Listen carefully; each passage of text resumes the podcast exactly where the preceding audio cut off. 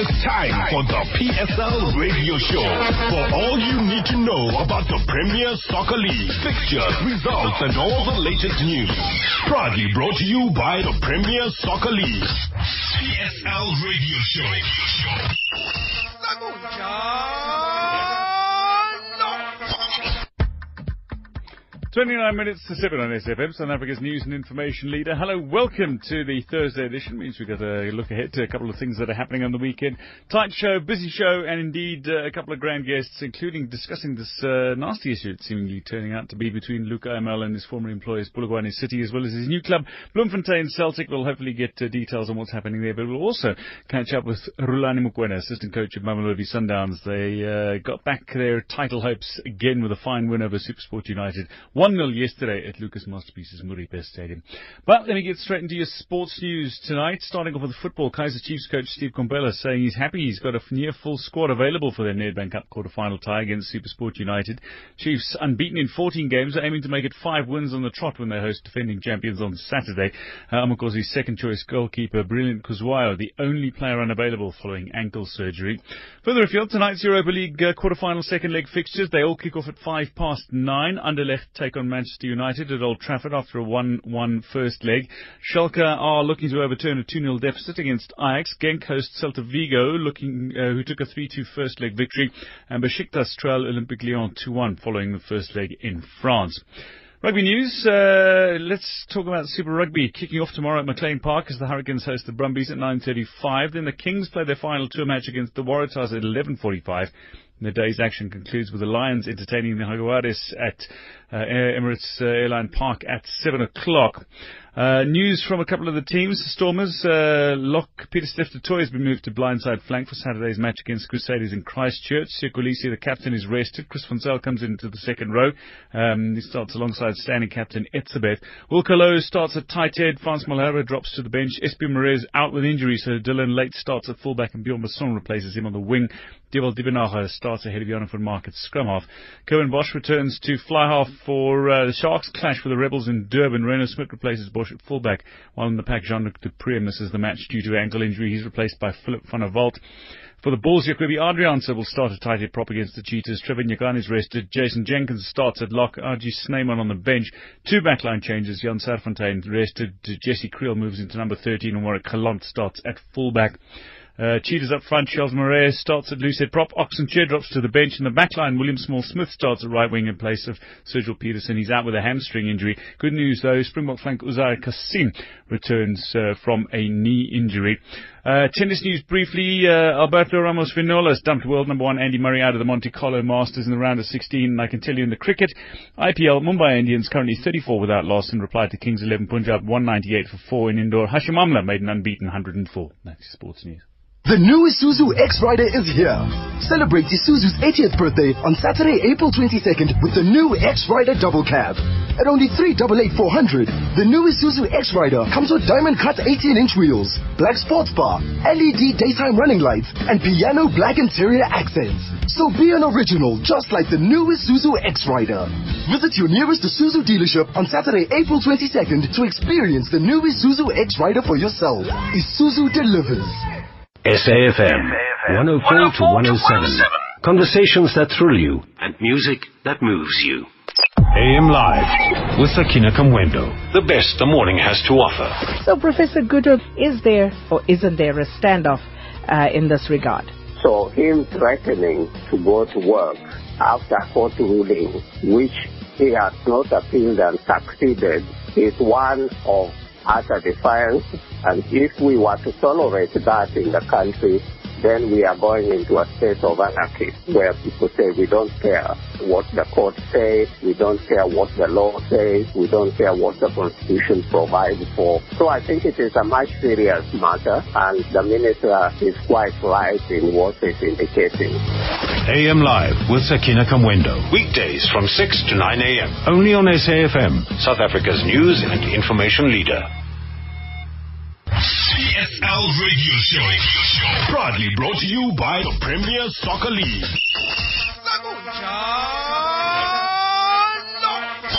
SFM, South Africa's news and information leader. Now let's get straight into what has been for me one of the more intriguing and certainly one of the more disturbing stories of domestic football in recent times. And this is the case that has eventually culminated in Bloemfontein Celtic being told that their new coach, Luc Eymael, must return to his former employers, who are Polokwane City. Well, let's see if we can break this down just a little following the PSL Dispute Resolution Chamber's decision earlier this week. We've got respected journalist, multiple award-winning journalist, Vilile Mbule on the line. Vilile, thanks for joining us. Good evening.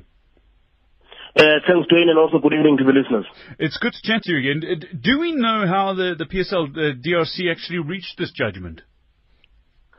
Well, you will recall that Luc Eymael, he resigned from the club just on the eve of the last international break, and after only a day after he had resigned, the following day, I remember I went to interview him at the Mill Park Hotel, and that's when he was picked up by some Bloemfontein Celtic guys, and he was also confirmed on the same day after we did that interview with him that he signed with Bloemfontein Celtic.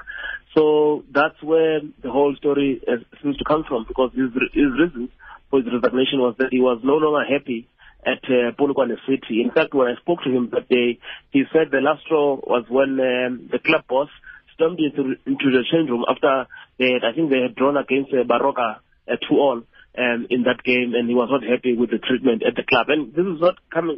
This is not something that was coming from the first time in terms of his relations with the club, because they also had to do with also some of the players that he wanted to use. Take a player like Mnongo, for instance. He couldn't use Mnongo because the club had decided that he will not be played. And allegations at the time was that Mnongo was stalling on signing a new contract. So then it proceeded that Celtic obviously couldn't have him on the bench because Polokwane City felt aggrieved that Luc Eymael didn't follow proper procedures when he left the club, and they approached the PSL to say, no, you should not be allowed to be registered by the PSL, despite the fact that he already had a work permit granted for him to work at Bloemfontein Celtic. So that's where the situation then it led to the PSL Dispute Resolution Chamber, which obviously after some postponements, I think twice it was postponed, but when it finally set, it obviously the outcome, it favoured the Polokwane City, because Polokwane City were also said to be demanding 2.8 million rand in compensation after Luc Eymael left. But at the end, this is what we heard this week, that the PSL DRC has ruled in the favour of the club, ordering that Luc Eymael return to the club. Now, yeah, I mean, there's a couple of things I want to touch on there, but one of them is Eymael has obviously appealed this decision, but on what grounds? And can you tell us? It seemed like he was mentioning something about players were forced to lie, is what he's been suggesting post this outcome. Just give us an idea of his appeal, on what grounds, and the story of the players that he claims were forced to lie. Yes, I remember when I interviewed him that day, he also claimed that he had called, I think, more than 25 of his players to just tell them that he's leaving the club, and he maybe was demonstrating of how close he is to his players. In fact, I remember when we continued to do the interview, some of the players were calling him at that time.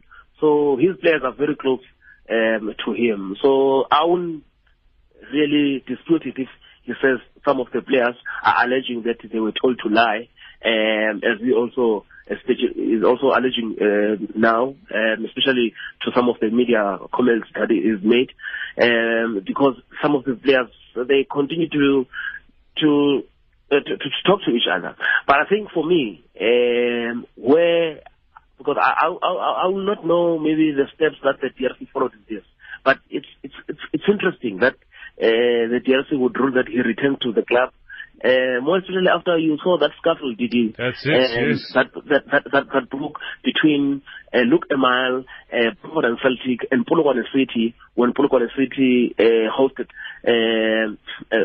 Bloemfontein Celtic, and that was not good at all. You know, I think for me, by now, one thing you would have expected from the PSLDC or any other structure there by the PSL is to say that there is a case to answer either by Celtic or even by Polokwane City for what happened on that day. So it's quite interesting that there's this type of a ruling to say he should return to the club, having seen already the issues between this coach, Luc Eymael, and also Polokwane City. But I think the other key factor, the key important thing here is that I read in the last 2 days where the CEO of Bloemfontein Celtic, Kumlani Konzo, was saying one of the reasons that apparently is alleged that there's the reasoning of the PSL DRC in coming to this conclusion that Luc Eymael should return to the club. They used an example of, I think it was an example of Gordon Hassan, where Santos insisted, early in 2000, insisted that he return to the club after he had committed himself to Ajax Cape Town. But interestingly, even though that was the ruling of the DRC, when the court, in fact, when the case went to SAFA appeal, that ruling was overturned, and the Gordon Hassan continued to go to Ajax Cape Town. So it's interesting that the DRC used that outcome, with that outcome, it was not successful when it was appealed against. Well, I tell you, this is a situation that I think has the potential to get even nastier than the scuffle that we saw outside the change room when Celtic and Polokwane City, of course, met. Was it last month? But in terms of the situation at this time of the season, though, it's not good for Polokwane City, who remain in the top 8, and it's not good for Celtic, who remain in 13th position overall. And I certainly hope for the individuals involved that it is settled quickly and calmly. But we await your updates, Vili Limbuli. Thank you very much for your time, and go and enjoy the weekend's Nedbank Cup action as well. Hey, Gigi, I've just arrived here in Porsche. I'm talking athletics. You're doing athletics. Next week, I think we're in for one of the most exciting senior athletics championships in South Africa. I mean, don't get most me of these started. Boys, they were supposed to be in Bahamas, but they are all here, you know. So it's going to be very interesting this weekend. But I just wanted to touch a bit on what we were talking about, and especially on this issue of Luc Eymael. You see, when you see the role that is played in taking Polokwane City to where they are, and as someone who's following these teams almost every 3 days, Didi, you can see even their structure, they're difficult to break down, they are a well-composed team when they are attack, you know, they are playing, they've improved Polokwane City. And also in the short space of time that you've had with Bloemfontein Celtic, they also look like suddenly a good team. This Bloemfontein Celtic guy. In fact, they've always had good players, but maybe all they lacked was just a good organizational structure. And so you can see the impact this guy has. But it's unfortunate because now he's also thinking, you know what, he should have taken one of the offers that are coming his way, and one of them was coming from, I think, Al Hilal or Al Merrikh, and both teams are in the UEFA Champions, in fact, are in the CAF Champions League, coming from Sudan. All good. Well, listen, Belila, thank you very much for the updates, and go and enjoy all the weekend's action then in Potchefstroom. It's going to be a cracker at the ASA Senior Championships. Thank you, Bob. PSL Radio Show. Proudly brought to you by the Premier Soccer League.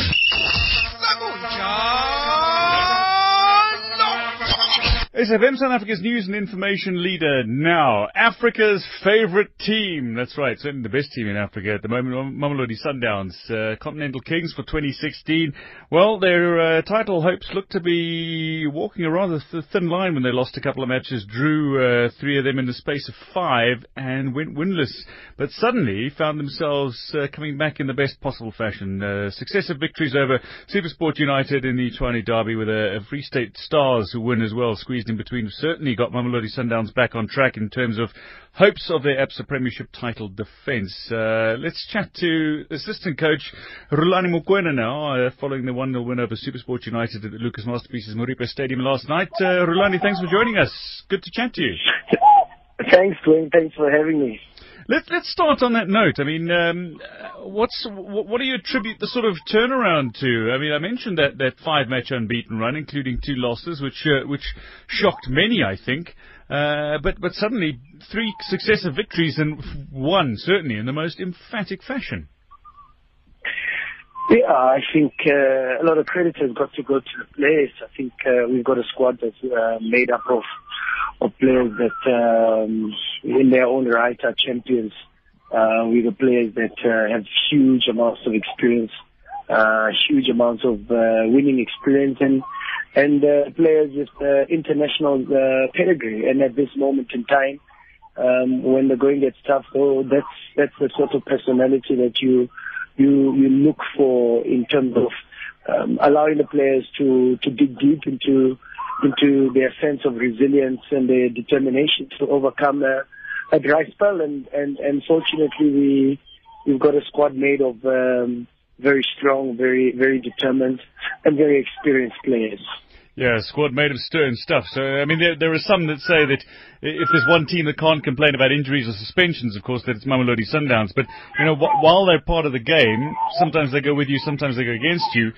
From your perspective, how have injuries and suspensions actually impacted your season?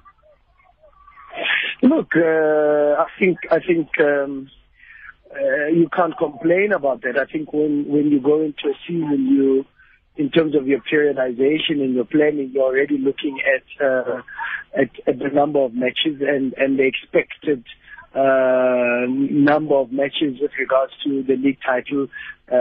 Because at Mamelodi Sundowns, you've got the responsibility to compete and try to win each and every single competition that you are in. So, part to our preparation is to quantify the amount of action that is going to be put into each and every single one of our players' legs. Therefore, you are then able to prepare in terms of the numbers, in terms of in relation to the number of matches and the number of players that you have, and with a clear understanding that there is a certain price that you've got to pay for being competitive and trying to win things, you know, and that price is the accumulation of fatigue. And with the accumulation of fatigue comes, therefore, injuries, and those things are expected because you've got to plan for that and have enough depth within your squad to be able to hold the team afloat, even with a number of injuries that we've expected. But you can say the same thing for Supersport. You can say the same thing for Kaizer Chiefs, Big Wits, and Cape Town City. Each and every single one of us has engaged themselves with injuries. But I think those that have better resources in terms of recovery and support staff to assist the players to recover from injuries, but not only just to recover from injuries, but also to recover from the workload and the program. Those are the players or the teams rather that are probably better off and go on to bring their players better and to have fresher squads that can handle the load. Yeah, on the point of that though, I mean the fatigue factor. I know you want to win everything as Mamelodi Sundowns, but is being eliminated from the Nedbank Cup and combine that with the new Champions League format, that means you actually play 2 less preliminary round matches, but 2 more knockout stages later in the competition. Is that a blessing in disguise now for your title ambitions?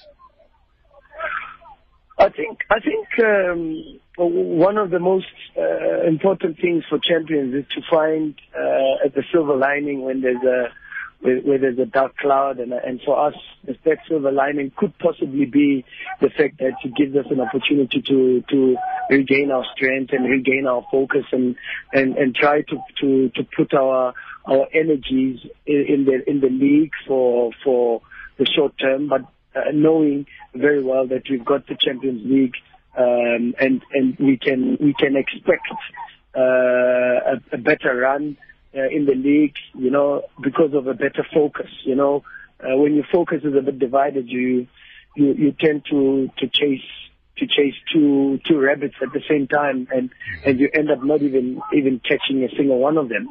So that silver lining could definitely be that blessing in disguise that you speak about, but it gives us a much more streamlined focus and attention span. If you're just tuning in, we're chatting to Rulani Mokwena, assistant coach of Mamelodi Sundowns. And Rulani, we appreciate your time. We can hear that you're still out on the training pitch with the players on behind you. But in terms of the league title aspirations overall, you know, Gavin Hunt was talking last night about his X-Factor players haven't stepped up. How would you actually describe what is setting up to be a rather major final push with, most notably, Bidvest Fits in this title race? Yeah, I think of course Bidvest have to be the favourites at this point in time because of the fact that they've got points rather than really games in hand. They've got also one game in hand over Cape Town City, but they've got the points also to be able to sit in a position that then says if anything happens with that game in hand, they're still within a realistic shout. Unfortunately, we've got the game in hand, but we've still got a couple of points behind Bidvest. So, mathematically speaking, they've got the advantage at this point in time. Having said that, I think you can never rule out Kaizer Chiefs. I think over the last couple of matches, they've shown that they've got the right technical team, they've got the right squad to be able to push for the title ambition. Cape Town City have shown the same thing. You know, it's not just about the playing personnel, but it's about the leadership within the structure that is then able to drive the team towards this championship challenge. So I think you know, it's going to, like rightfully so, like Gavin said, it's going to count to the players that are able to make a difference in matches, in important matches, and at important times. And like you saw yesterday, I think we've also blessed to have players like Teko Modise to come from the bench and give an assist. But at the same time, you've also got Captain Fantastic in Hlompho Kekana to be able to be counted on to give a goal at the crucial time. So I fully agree with Coach Gavin when he speaks of X-Factor players, and the big teams all over the world have these individuals that are able to determine their results. As we saw with Chiellini and Bonucci and Gianluigi Buffon last night, of course, so perfectly illustrated as Juventus held on against Barcelona to win that tie 3-0. But back to the point at hand, your finish to the season sees you play teams at the top of the standings like, you still got Bidvest Fits to come, which I think is going to be a cracker on the 1st of May. But you've also got the tricky fixtures of the teams right at the bottom of the log. You still play Baroka, and on the final day of the season, you've got Highlands Park, which could end up being a match that they need to win to survive the season. So you have a couple of potential banana peels in your road in. But how confident are you right now that Sundowns will successfully defend this league crown? I think at this moment in time, we've got to rely on the experience that we have, the experience that took us to Zamalek to bring up a good result, the experience that took us to Setif to bring out a great result, and we've got enough experience within our playing personnel to be able to withhold our nerve and in adversity and under pressure be able to deliver performances that give us an opportunity to win games, or the best opportunity to win games. And I think we are in a position where the CAF Champions League has strengthened our resilience and our resolve, and we are able to say when the going gets tough and when the results are needed, we have the reserves, from a mental perspective, to dig deep and find some form of motivation to bring the result home. And I think that's what is what is giving us confidence at this moment in time, is that we've been there, We've done it before, and we've shown that we have the capacity to continuously bring the results when we are under pressure. So I think that is what gives us confidence, and we will go into the last couple of games with that confidence, but at the same time with the humility of understanding that if we don't win games, we put ourselves under even more pressure. So we don't want to be dealing with extra pressure. We deal with the pressure that is at hand, but we don't create extra pressure for ourselves. Yeah, although you were far more measured last night, you do what champions do, and that you did enough to claim all 3 points, and I suppose that's the way the best teams go and do it, even when they're not playing at their very peak. But, I mean, throughout this interview, of course, we've heard some of the reasons why you impressed so much as a TV analyst during the Africa Cup of Nations for the SABC. So I want to ask you to take your Sundowns cap off for a moment and put your analyst cap on. Just give us a brief sneak peek from your perspective of how you see the Nedbank Cup title faring this season. Who's in with a shout? Who's sticking their hand up? It's very difficult. I think there are teams that at this moment in time have very little to play for except the Nedbank Cup. Particularly if you look at a team like Orlando Pirates that more or less should be within a shout of getting into the top 8, but at the same time. Have a realistic opportunity to probably put a lot of focus in the Nedbank Cup because there's a lot of stake, you know. There's a lot of talk of their 80-year anniversary, and I think the chairman of the club would put a lot of demands with regards to making sure that Pirates redeem themselves as one of the biggest teams in the country, but at the same time finish this 8-year anniversary with some form of silverware. So I think Pirates have, from a mental perspective, a little bit more to play for, because I think at this moment in time, that's what it's about. Kaizer Chiefs are within a realistic chance of trying to win something, not just with the AFC Premiership, but also with the Nedbank Cup. And I think, knowing the head coach, I think he's a very ambitious man and pays a lot of attention to detail. I would expect him to also have one eye on the Nedbank Cup, but it's going to be difficult because SuperSport are going to be extremely dangerous. They are in a position where their title aspirations. You know, they diminishing by each and every single match. So there's some very good teams. Kevin Johnson is still within the competition. You know that Platinum Stars 2 seasons ago won the Nedbank Cup, if I'm not mistaken, under Alan Fries, and they've got players that have you know, the pedigree and the understanding of the competition. So. But don't be surprised to see a Soweto derby. I think we will see a Soweto derby in the final, the Kaizer Chiefs Pirates final. It's a rather bold prediction, but indeed eloquent. Rulani Mokwena, thank you very much for your time this evening. And again, great to see Mamelodi Sundowns at full flow, and I'm really looking forward to the end of the season. Both at the top and the bottom, it's still anybody's game, but best of luck as you try to close out the season. Thank you, my big brother. Thanks for having me. PSL Radio Show. Proudly brought to you by the Premier Soccer League.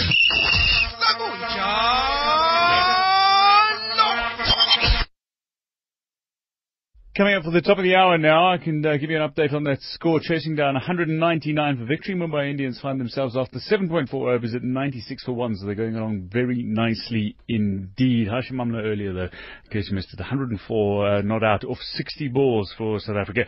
Just thinking back to what Vile Mbule said about the National Athletics Championship. Starts tomorrow, 12:35 in Potchefstroom, if you are interested. I see even Usain Bolt has been tweeting about Philip Potch, which is an amazing thing to get the interest of Usain involved. But when you consider who's involved, Wade Finney-Cox there, world 400 meter world record holder, he's Olympic champion. You've got Tanasa Jobodwana, bronze medalist at the World Championships. Giftile Tlela, he won't run 100, but he's got a back problem. He's going to run the 200, and he's the silver medalist at the World Juniors.